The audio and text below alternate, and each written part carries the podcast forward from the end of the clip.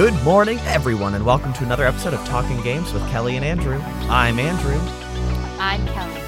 It's Good morning. it's before noon. Right. That Which feels why we're saying morning. it feels weird, doesn't it? It does. I don't feel like awake fully, even though I've been awake for like five hours. Um, it doesn't feel good to me. Well, I'm I'm sorry. Uh, I don't know what to say because now we're about to make a podcast.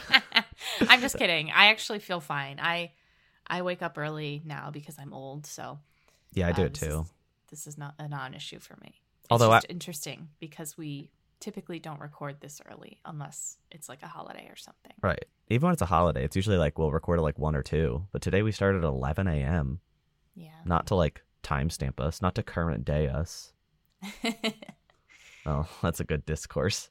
Are we allowed to bring that up? I'm gonna bring it up. Did you see that video, Kellie? Uh, no, I don't think I did. There's a video of some bald gamer. He's a Oh, streamer. yeah. Yeah. Yeah, yeah, yeah. I I've just like video. so this guy if you don't know, don't look it up, you're fine. But this man is screaming how mad he is that Starfield has pronoun selection at the start. And you know, I think most logic like a lot of the comments on his video are like, "Yeah, say it, boy," but all of them have blue check marks, so I'm like, "I don't trust you." always, always. Um, I wonder why blue check marks get the to be first in line on the the reply chains. That's so strange. Um, but like, how long have you been able to choose gender in RPGs? Forever. Yeah. As long It's as just- D and D has existed, you've been allowed to pick a gender. It's just it's just rage bait. It's just to get people to talk. Yeah. I mean that guy it. Probably made money off it. care. It's not affecting their lives in any tangible way. They just want to be mad and they want to signal to other people that they are bigoted, Yeah, um, so that they can retain a bigoted audience. yeah. I just think it's funny that he's like, I I'm not playing this game anymore. He's like Australian or something, or Yeah. British maybe. One of those two. One of those two. He's like, I'm not playing this game anymore. I'm done. And it's like, bro, you paid thirty dollars for the early access. Like, this is embarrassing for you. Yeah, he paid a hundred bucks to play this game four days before everybody else, and now he refuses to play. Yeah, it's like, ooh, you should have kept that to yourself. that's I, it's just silly. I'm like, dude, it's you've always been allowed to say. Also, it is a a two second thing. Pick and Yeah. move, and then you don't even think about it once. Just pick he him and move. You know, Yeah. Because Yeah. we know he would never do she her on that. But if he did that, then he wouldn't be able to make a video that he could post on Twitter and be mad about. Yeah. Or I'm sorry, post on X. Oh yeah, Right. right Oh, yeah. Right. X blue. is it still called blue? Is it X blue? I don't know. That, That, sounds, sounds, like a bit like an adult website. yeah, that sounds like porn. Straight up. Oh, I subscribe to X blue, and it's like, why would you say that publicly? Yeah, it's like we didn't need to know your tastes like that. Uh, my tastes are uh, Mario Bros. I like to play the games. right, right. I realized how that sounded, so I had to I had to skirt around. I know. I was like, I was gonna save this one. I didn't. I'm just gonna move on. Yeah, Hope everybody forgets what I've done. I'll never forget. Well, Nintendo never forgets, uh, and by that I mean they posted a direct, a Mario Wonder direct. Sorry, Mario Bros. Wonder. I hate that it's not Super Mario Wonder. Why is it not Super Mario Wonder? It's Super Mario Because they're Bros. all in it. Luigi's in it. Peach is in it. Daisy's in it. I know, but Super Mario Wonder. Well, they're not the bros. Yoshi's not Mario's bro. They're like the royal bro. You know, like the royal. Sup, bro? like them. Yeah. Yeah. Uh anyway, Super Mario Bros. Wonder got a 15-minute direct presentation. Uh, sort of a prerequisite. There was also an interview where the directors confirmed that there was zero time limit on their prototype phase, which, if you watch uh, gameplay footage, it kind of shows. Like, this game is full of wild ideas. And it really proves that maybe uh, giving developers the time they need to develop ideas can create really wild games. Obviously, I have not played it. Previews are very positive, though. And this direct really got me excited. A uh, lot to talk about, but I'll kind of skip around. They just showed a lot of new enemies, um, gave a lot of insight into the new power ups, such as Elephant, um, which, you know, is exactly what we needed to see. And also, we got to see Princess Peach as an elephant now. Um, they confirmed the full roster of characters, which is Mario, Luigi, Toad, Toadette, Peach, Daisy, four different Yoshis, and Nabbit the Rabbit. Um, Yoshi's and Nabbit can't get power ups, and they have special abilities, and they can't take damage. So that's kind of cool. But you can just switch between all of them. They all have the same movement abilities, so it, that's kind of different because it used to be like, oh, Peach can float, Luigi can jump higher, Toad's faster. Now they're all across the board the same, which I think kind of benefits the level design to an extent because it's like everything's designed for one character versus nine. Um, and then I think the most important feature that they showed off, in my opinion, is the badge system. So you can use your in game currency, these purple coins that you're getting, to buy badges, which give you special abilities. So sometimes you have like an extra jump, or you have a grappling hook, or you have the ability to like run up a wall a little bit. It's really, it seems small, but as a platformer fan, I think it's a huge game changer, and I'm excited to see that. Also, the ability to spend your collectibles on something is a good thing. You know, collecting coins in Mario is fun, but if it goes nowhere, what's the point? Right. So, uh, Kellie, are you excited for Elephant Mario and Peach? I am. I'm very excited.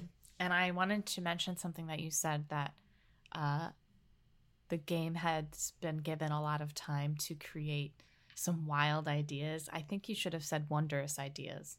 But I also am thinking No. won't anyone please, for the love of God, think of the poor shareholders who are like, please, please release this game.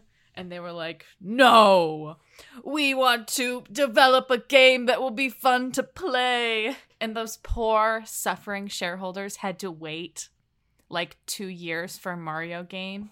Those poor people. Won't anybody please think of rich people? Please. I'm thinking about rich people at all times. That's that's the primary thing I think about. Uh, no, I'm excited. I think I, I you know, I'm not going to play this game. I'm not a huge Mario head like some of us on this podcast. Hey, Um, hey, we don't have to point me out. Sorry, sorry, sorry. Um, I do think it's cool that you can play as Peach and Daisy. I think Daisy needs a little bit more love. Hmm. Toadette, not so much. She Oh is Toadette a terrible person. She has Toadette. done What the heck? bad things, What? and I will not be forgiving her. And she knows what she did. Daisy's a um, literal war criminal. Well, she's also a teenage girl, so Is she a teenager?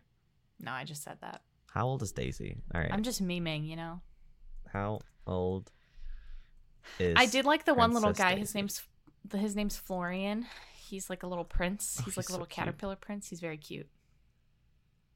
Um, it's estimated that she's between 19 and her early 20s.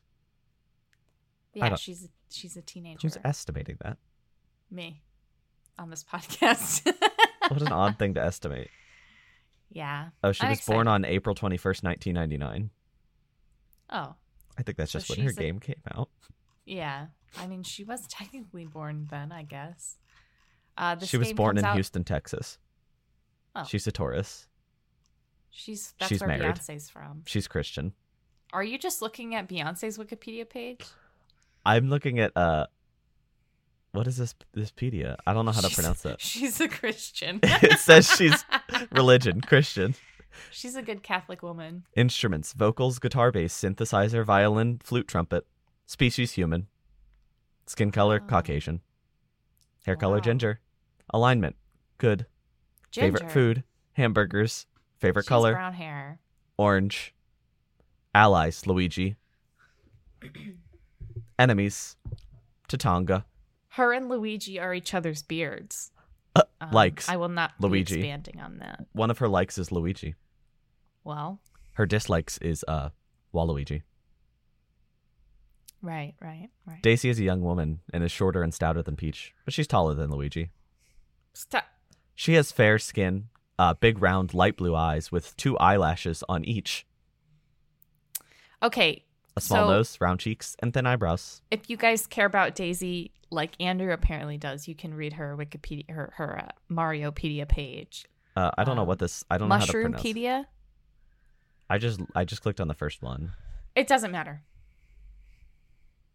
According to the theory of Crazee Dayzees uh, being her servants, she seems to have musical interests, uh, as she raps in the song called "Save Me with Your Charm" on the Super Mario Compact Disco.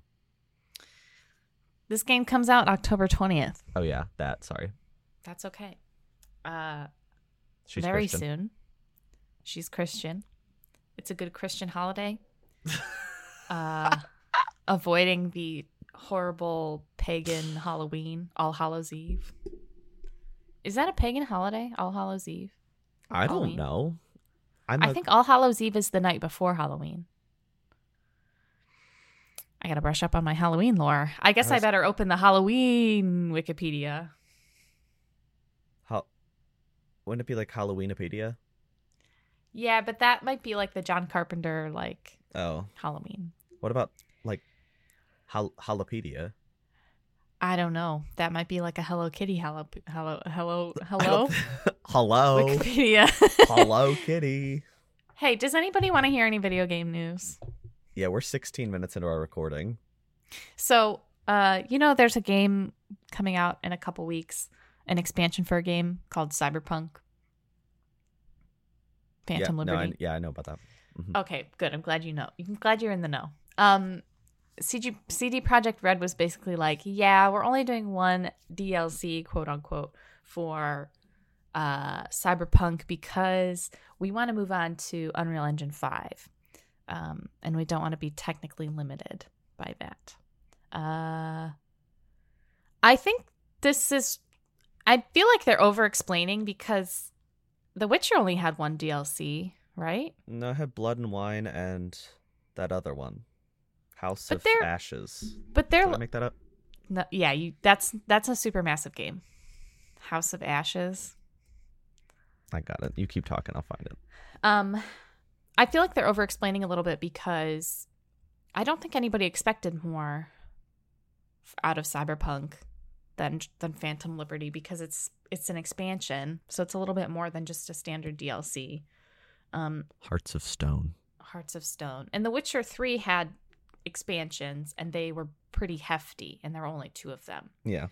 Um, and I think it makes sense that they're moving on to Unreal Engine 5. They have talked about wanting to do it. So I think they're just over explaining a little bit. But I, I think that they might feel like they're in a position where they need to over explain. Yeah. just because of everything that happened with Cyberpunk's development and initial rollout.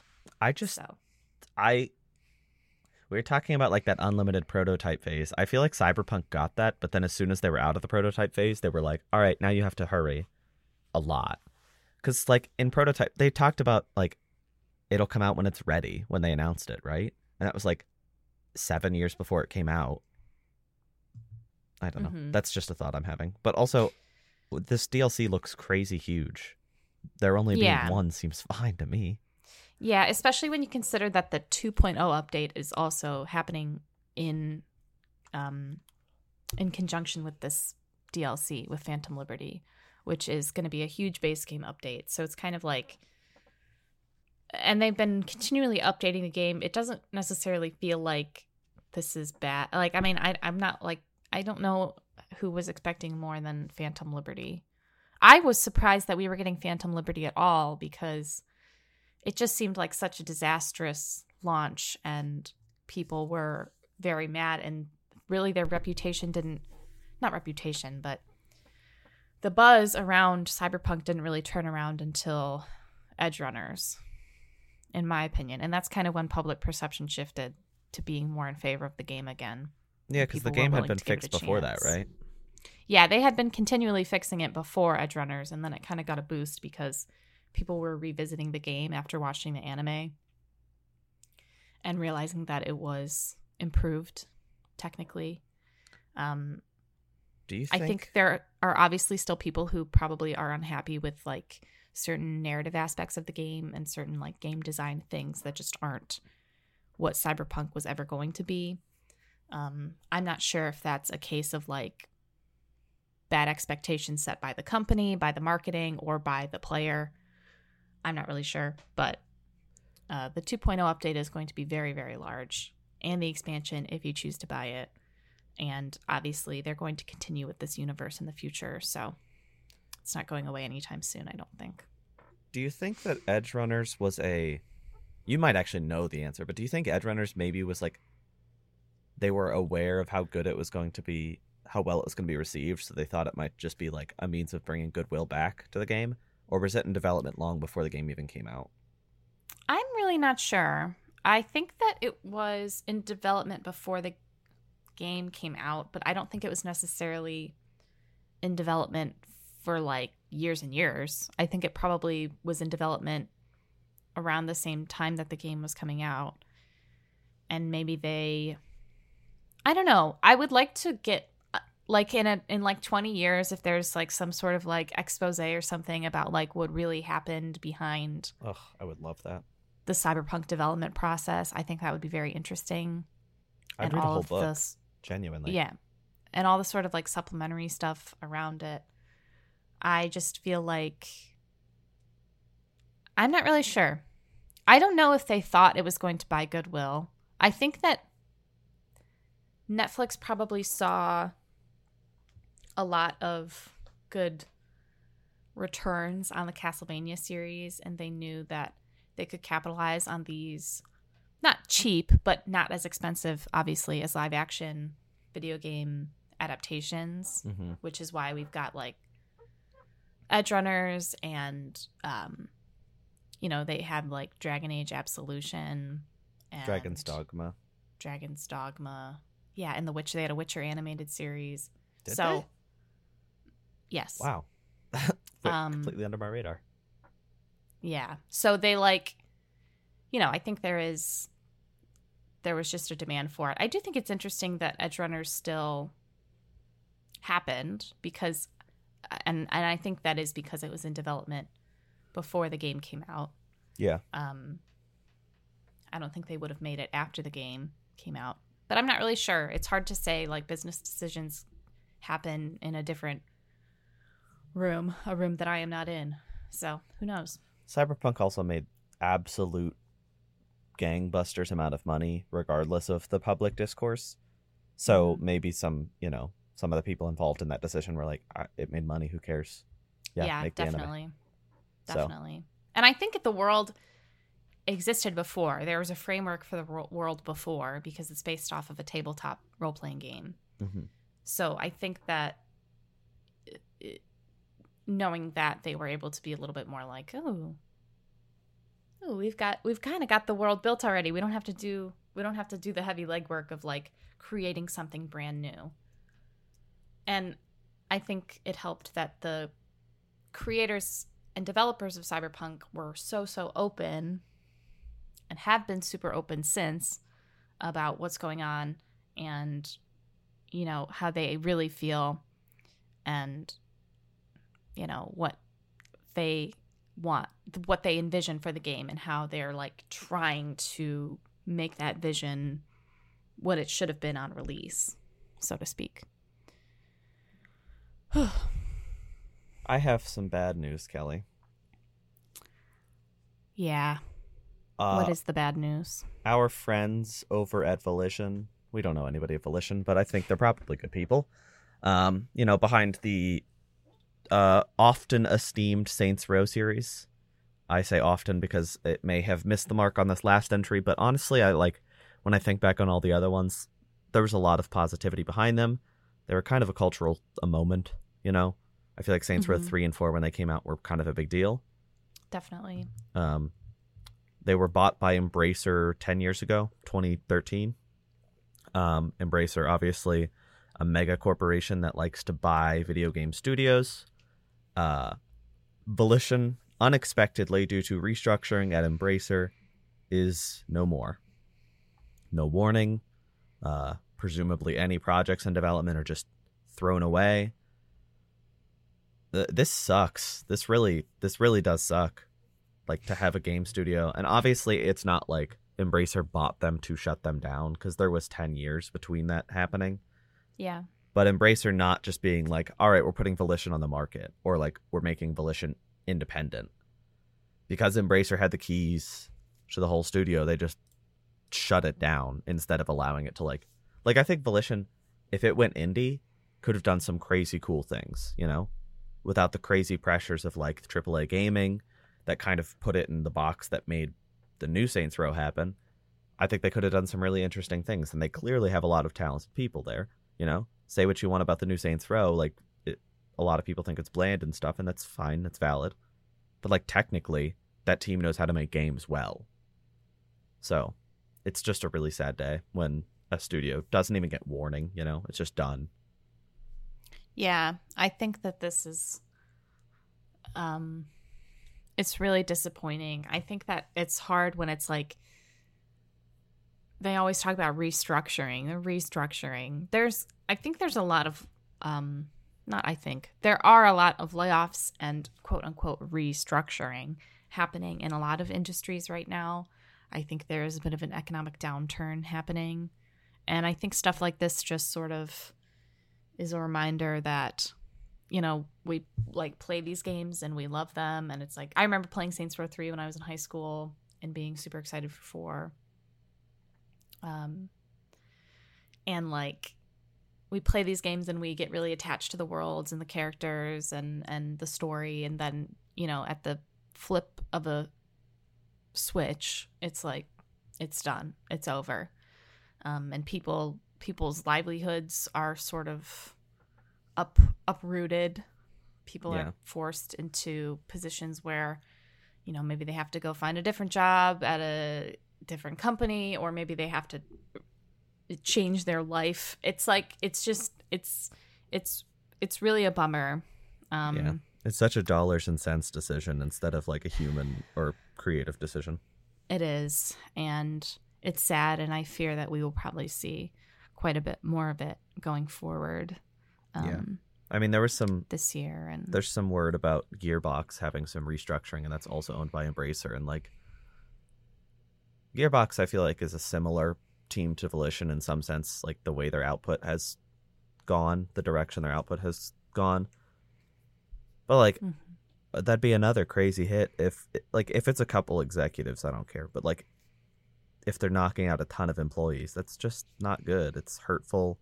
It's yeah, damaging to the industry and more importantly to those people's livelihoods. yeah, and I mean this happened like two or three weeks ago with Bioware. They lost fifty people. Yeah. They fifty people were laid off. I hate that word. Just say you're fi- just say that you fired them. Like laid off is such a gentle.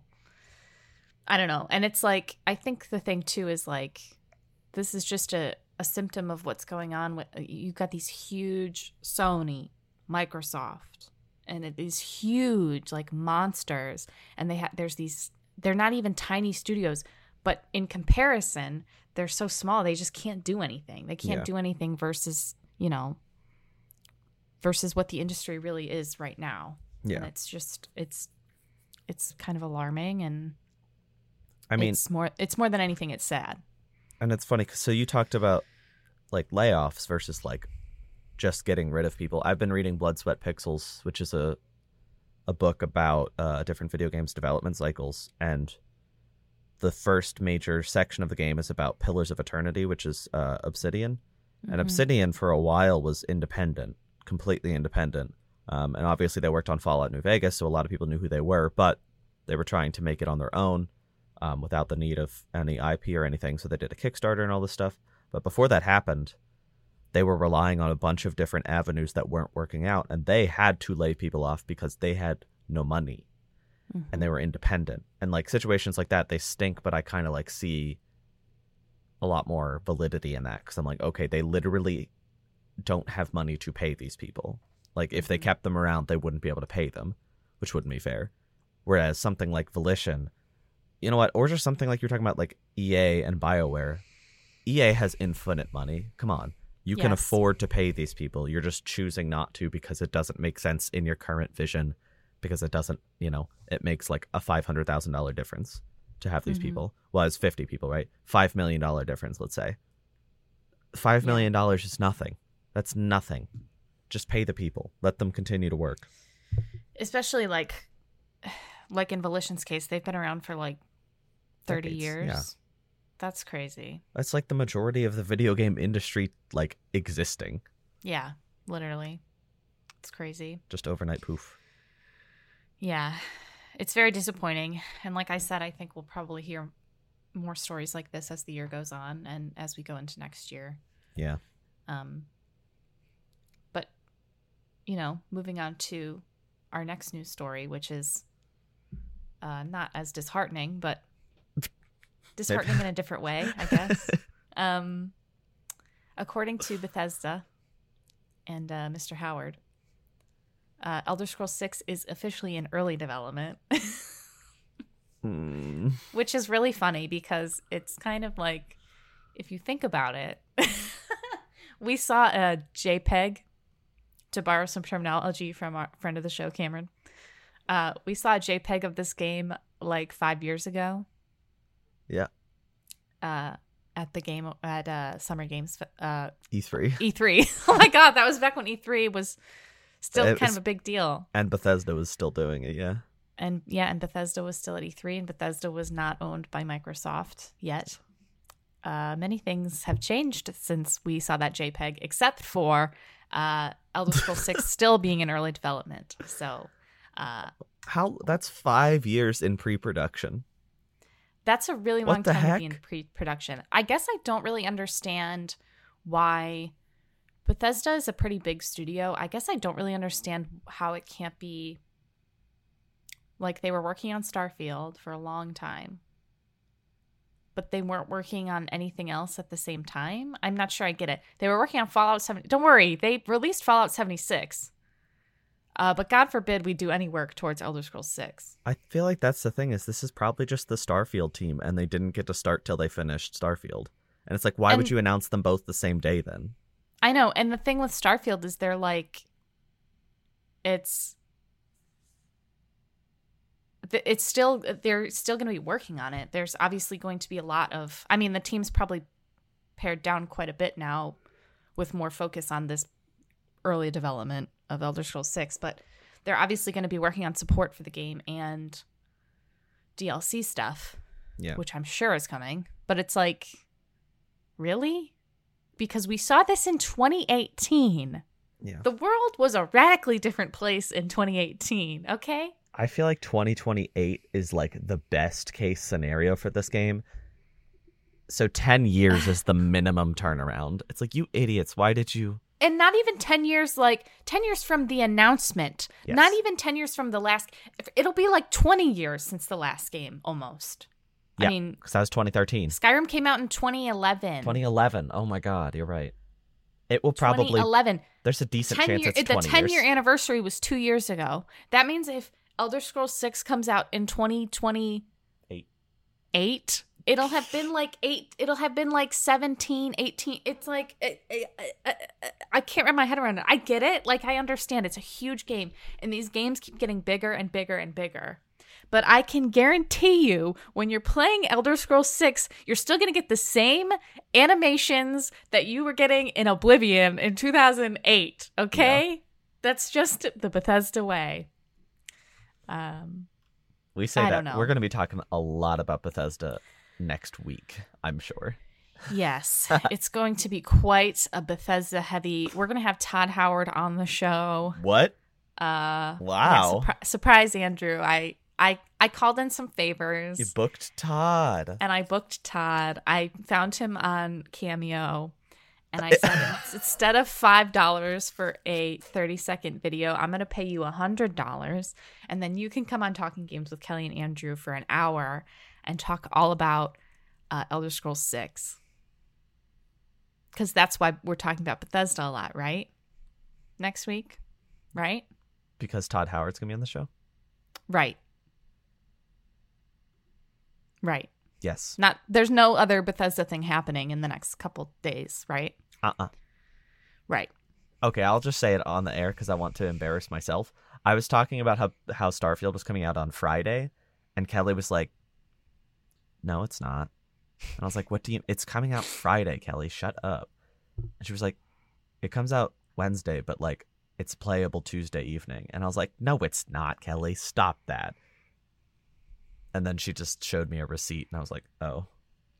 I. I just completely misunderstood when this game was coming out. I it's okay. I didn't even know the release date until I saw people playing early access on Twitter. On Yeah. X. I'm sorry. No, it's Twitter. It's Twitter. but I was like, oh, okay, so it's in early access now, so maybe it comes out on Friday, and then I checked my Xbox app on my PC, um, and I saw that I could preload it, and I was like, oh well, let me just get that out of the way, and then I was like, okay, you can play this Tuesday night at 8 p.m. Eastern Standard Time. What a weird time to release the game, though. 8 I p.m. know, Eastern 8 Standard. p.m. I What? thought it came out 11 a.m. on Wednesday, but then I was getting I confused myself because that's Baldur's Gate came out at 11 a.m. on like a Thursday. Why don't Um, games just come out at midnight? Come on, guys. I don't I'm know. confused and stupid. I am two things always confused and stupid. If you could clear things up for me, that would be awesome. Uh, something that PlayStation cleared up for us. Uh, Plus, PlayStation Plus is about to spike in price. Um, the monthly prices are going to be unchanged, so if you're playing monthly, don't worry about it. But if you're playing paying annually, PlayStation Plus Essential, which is the base one, is going from 60 to 80.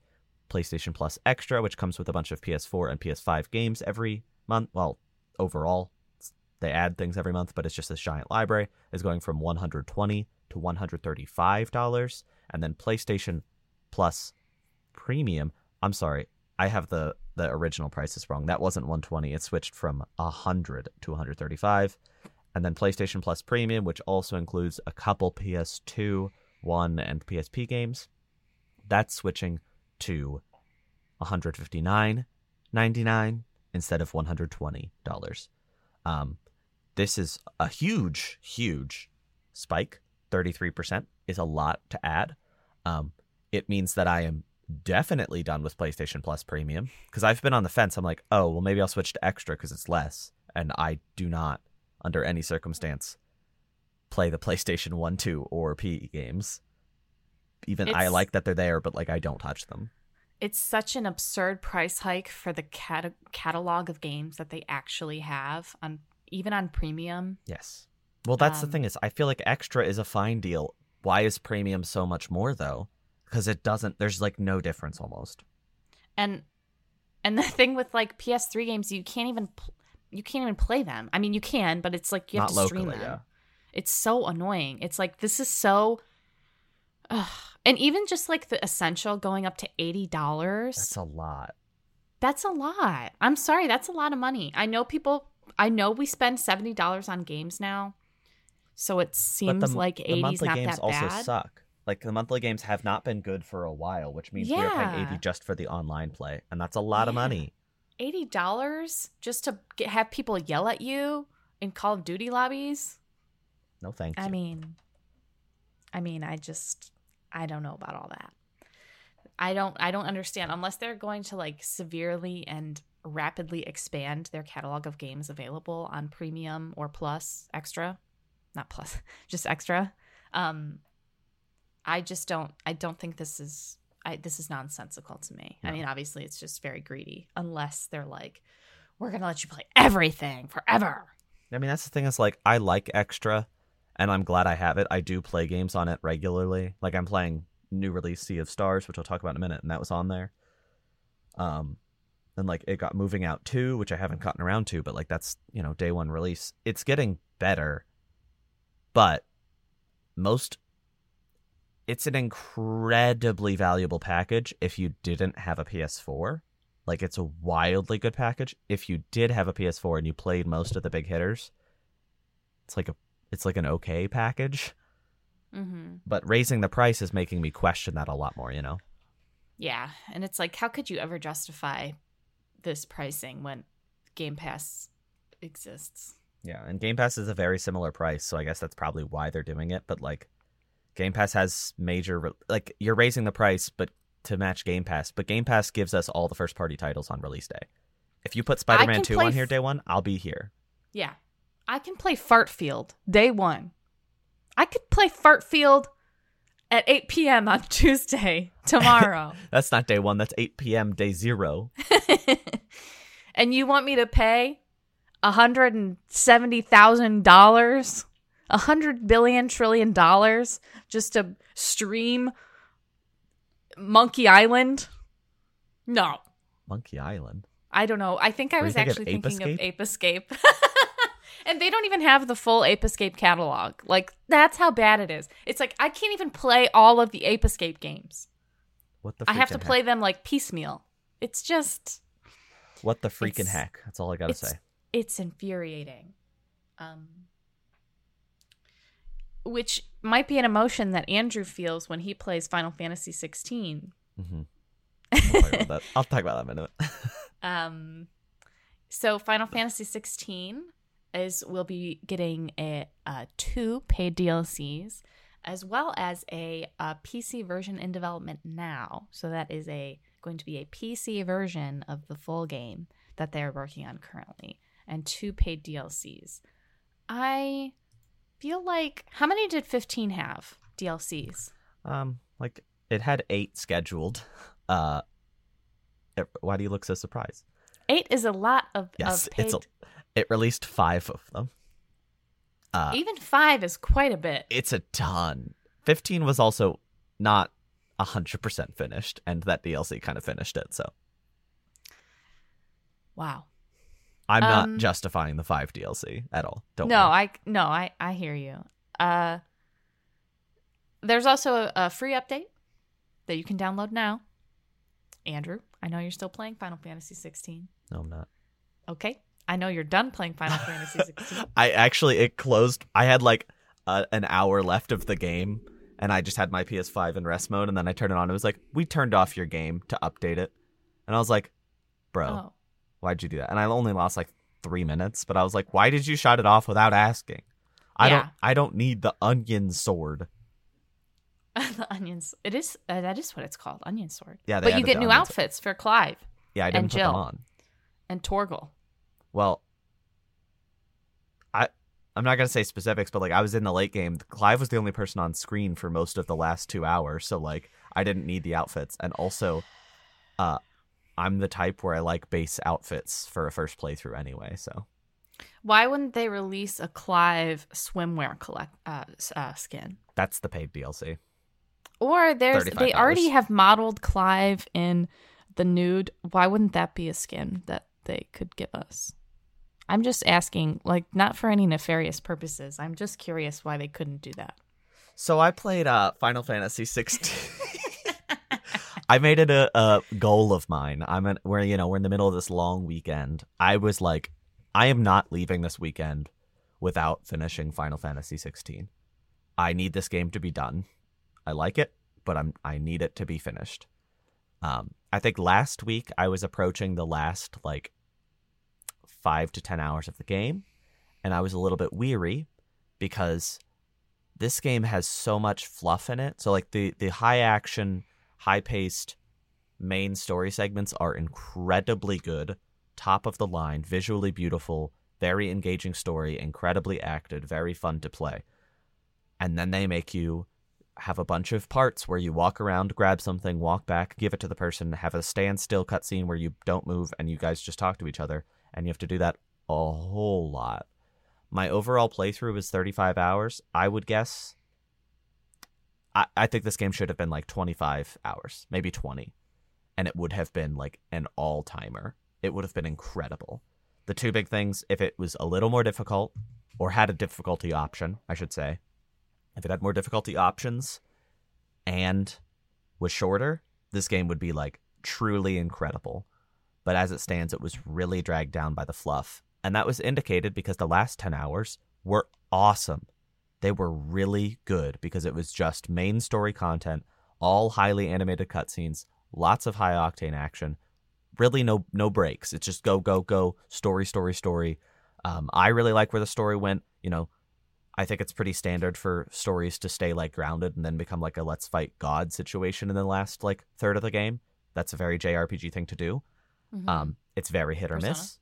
Yeah, it's very. well, this one at least had the god. They introduced the godlike figure pretty early versus like after you defeat what you thought was the main villain. Like yeah. you know the main villain from like hour like seven. They introduce the character, um, which is still kind of late, but you know I get it to an extent. But I really liked where it went. It was super beautiful. The ending is really not what I expected. Obviously, no spoilers. Um, but I just was really t- I was surprised by where it went. Um, I, it's okay. Here's what what I'll say. Final Fantasy 15. A lot of people call it like unfinished masterpiece, flawed masterpiece. I disagree. I think Final Fantasy 15 is an a very odd game. It's weird, but it's really good because it has a clear vision of what it's doing. The main goal is like you're hanging out with the boys and you're on a road Drive trip. Drive a car. Yeah, Be a little gay. be a little gay, just a little bit though. Just a little bit. Just the tip. Okay. Uh, I guess uh checkbox this week. I'm sorry. It's okay. That's not a checkbox. Uh, you were talking about the um. The tip of the car. All right, I feel like we should just move on before you say more. Uh, but like 15 had a clear vision of what it was and what it was doing, and it was weird, but I appreciated that. You know, the side quests were silly and kind of dumb, but it was what forged your bonds with your party members. I feel like this game is a flawed masterpiece where the good parts are truly incredible and great, but there's so much like weird unnecessary fluff because it's like, oh, it's a JRPG, it has to have side content. Oh, it's a JRPG, it has to have like fetch quests. I'm like, no, no, no. Make this a Devil May Cry game. Except that it's an action game. That's fine. Make it linear. That's fine. Stop forcing us down these fairly boring paths during the main story. I did not do any side content. I did one side quest and said, mm, this is going to be bad. I'm just going to do main quest. And even then, there was a bunch of like unnecessary side stuff I was forced to do. It just feels like 15 is a weirdo game with five DLCs and like everything about it is odd. But 16 is a great game held back by like its necessities. Like it felt like it had to do certain things. Yeah. And that really disappointed me. You know what a good linear Final Fantasy game is if you're looking for a linear Final Fantasy experience? No. Final Fantasy 13. Oh. Arguably the most linear Final Fantasy game to ever exist. Yeah. I think that's a good argument. Did you you played 13, Yes, right? yeah, I played 13 when I was younger. It's funny cuz like I played 10 later before I like developed my critical sense and I was like this game's just as linear because 10 does have a ton of straight paths and there's the same thing. But the thing that makes 13 feel way more linear is the fact that when you get into battles, you just press X to auto battle and don't think. Yeah, I love not thinking. Well, I know you love not thinking, but I don't think that's the video games. I like 13. I like 13 too. 13 Did not like Lightning right? Returns. Oh. Um, not a fan of that one. since we're kind of pushing on time, I'll, I'll jump to the next thing I played and give you my early impressions. New release, Sea of Stars. This is from Sabotage, an independent studio. You might know them. They made The Messenger. This game is a top down JRPG classic. It's not made in Japan, but it's inspired by games like Chrono Trigger, games like Mario RPG. Um, I kind of expected to just touch on it so I could talk about it on the show and maybe leave it behind because there's so many games. I'm not going to do that. It's really, really good. It is visually stunning. I played The Messenger and I loved it, and that was like 2018. That was five years ago. I loved that game, so I knew that they could pull pixel off, pixel art off really well. But this is obviously a very different style. It's not a 2D side scroller. It's a top-down JRPG. But they did a great job. It is visually beautiful. The music is incredible. They have the composer from Chrono Trigger working on this game, in addition to the the sound designer from uh, The Messenger, and I adore the music. It's absolutely top of the line. Um, the gameplay is very fun. I said it's similar to Mario RPG because you can time your button presses with the attacks to do more damage or to block enemy attacks. Not entirely necessary, but a fun little addition to make combat more engaging, even in like fast, random battles. Um, there are no random battles though, because you only encounter people on the field, and it feels. I'm three hours in. It definitely feels like they're doling out the number of enemies that you need to be a good level, but they don't over inundate you. So if you want to grind, you probably could, but it's kind of implied that like if you just stick to the critical path, you'll be at the level you need to be at to enjoy a healthy challenge, you know? Um, I'm really loving this game. I highly recommend it, and also it's on PlayStation Plus Extra and Game Pass day one, which is kind of odd, but good for them, you know? Get that bag. They Being sold friends with everybody. they're they're just friends across the board. they also sold 100,000 units on release day, which is a lot for an indie game that is also on two services for free. Um, I'm excited to see where this game goes. It's on everything. It's on PC, PlayStation, Xbox, Switch. So if you're interested, please give it a look. The studio deserves all the attention they're getting. I really like them. I watched the first half of a documentary on the making of this game, um, and then they started talking about this game, and I turned it off because I was like, I'm gonna play it. I don't want to see it. Uh, but I really like the studio. I think they're really honest and cool people, and they built something really special here. I will be talking about it more probably because I'm not stopping. I'm going to keep playing, and I'm looking forward to this game. I wish it wasn't long because uh, there's too many games coming out, but hey, they earned it. They they got my time, and I'm already in. I am in. Are you engaged in the story? Or Yeah. do you want to wait to talk about that until you're Oh, I guess I guess I didn't bring that up. The story thus far, the story hasn't really unraveled a ton. Um, you're solstice warriors, which means like you were born special, so they take you to once you're like, I think they were like 15ish. They took us to a special academy, and we trained for 10 years. The two main characters, um, and we're out to you know save the world from evil. We don't really know what that evil is yet at the three hour mark. It's more focused on developing the characters as people and their development with their friend Garl, who is not special. He's just a dude who likes to cook. Um, and I don't know where it's going to go, but the writing is really good, um, which is really important in a game with no voice acting, obviously, because you're doing a lot of reading. But it's really well written so far. Characters are really charming. Uh, all of the character portraits kind of elevate everything they're saying because they have so many facial expressions. Um, yeah, I'm really enjoying it, and I, I look forward to seeing what story is because I don't really know. Right now, basically, we're we're going to thwart evil, and that's that's that's it. Um, and like, there's two older characters who've like been whispering in every scene, being like, "Should we tell them? Tell them what? Oh, I don't know." But we don't know what, what we don't know yet. So Oh, anyway, I don't like when adults whisper. You're an I guess I am an adult. Hey, Kellie, don't hear a secret. Yes. I'm whispering, and you don't like that. Yeah, I'm also whispering, and I don't like that because I feel like we're doing ASMR for the audience. Kellie, have you played any video games? You might be shocked to hear that I am still playing Baldur's Gate 3. Yeah. Yeah. I'm shocked to hear that you've been playing Baldur's Gate 3. well, here's what's happening, folks. I started the game and I ru- and I went with the same build, same race that I did for my early my first early access playthrough for nostalgia's sake. And I got all the way to Act Three, and I was like, I think I want to restart. no, really? um, it wasn't necessarily that I was like.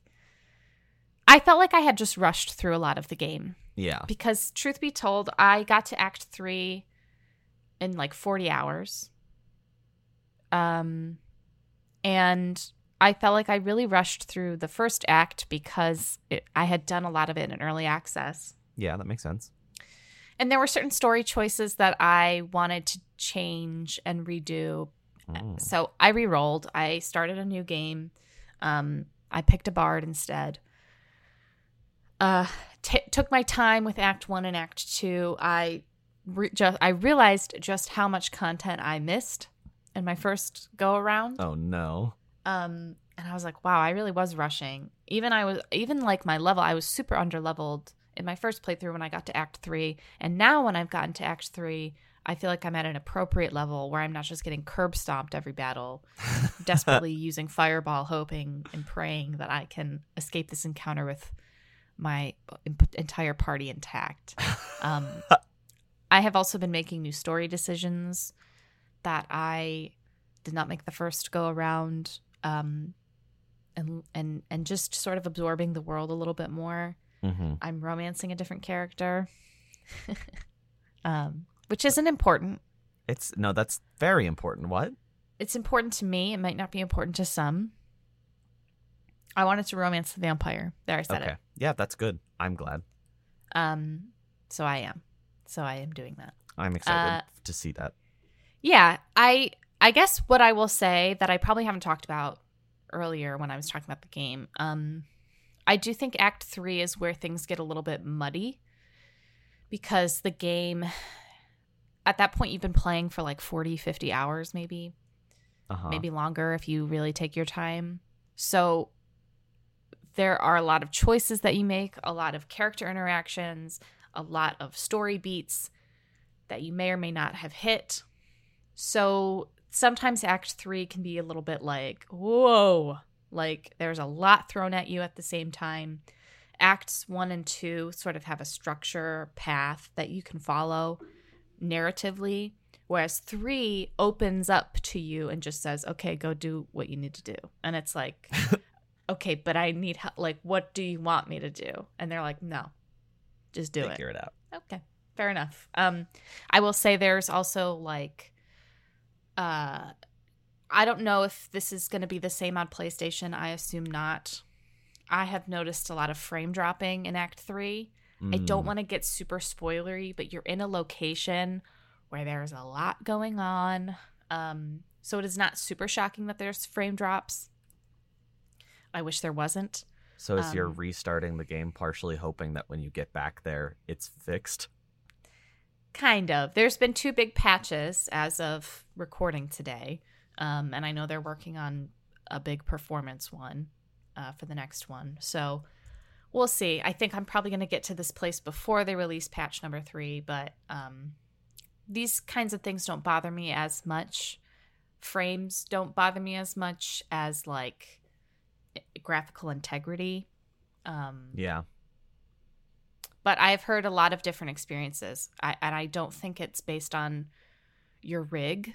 Like I've heard people who have very very nice high end PCs that are still suffering these frame drops. I've heard people with playing on MacBook Airs with a cooler underneath, praying and desperately hoping that their uh, MacBook doesn't melt. So I don't know. I.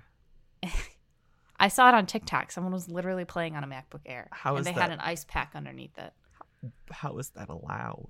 I don't know. I'm calling the I- police. and people, it was funny. People in the comments were like, "You can just stream this to your laptop. Like you don't have to play it through the laptop. Like you can use Nvidia Yeah. to cloud stream it." And they were like, "They were like, what?" I think a lot of people have seen this game on TikTok and have just started playing it without the entire context uh, behind the game, behind it being in early access for so long, behind um, its sort of D and D background, behind its difficulty. It is, in my opinion, it is a difficult game. Um, there are obviously different um, difficulty settings. I'm playing on the medium setting right now. I guess it would be medium or standard. I don't know. Um, but it is difficult, and you really do have to think. And I think some people are used to button mashing. Like I was playing Final Fantasy 16 before this, and I felt in Final Fantasy 16 I was pretty much just button mashing, Mhm. which, to be completely fair and honest, that's how most Final Fantasies go for me. It's just Even the turn-based ones, yeah. yeah. So it's like when you go from that to like something like this, it's like, oh, I have to like, gotta turn my brain on a little bit.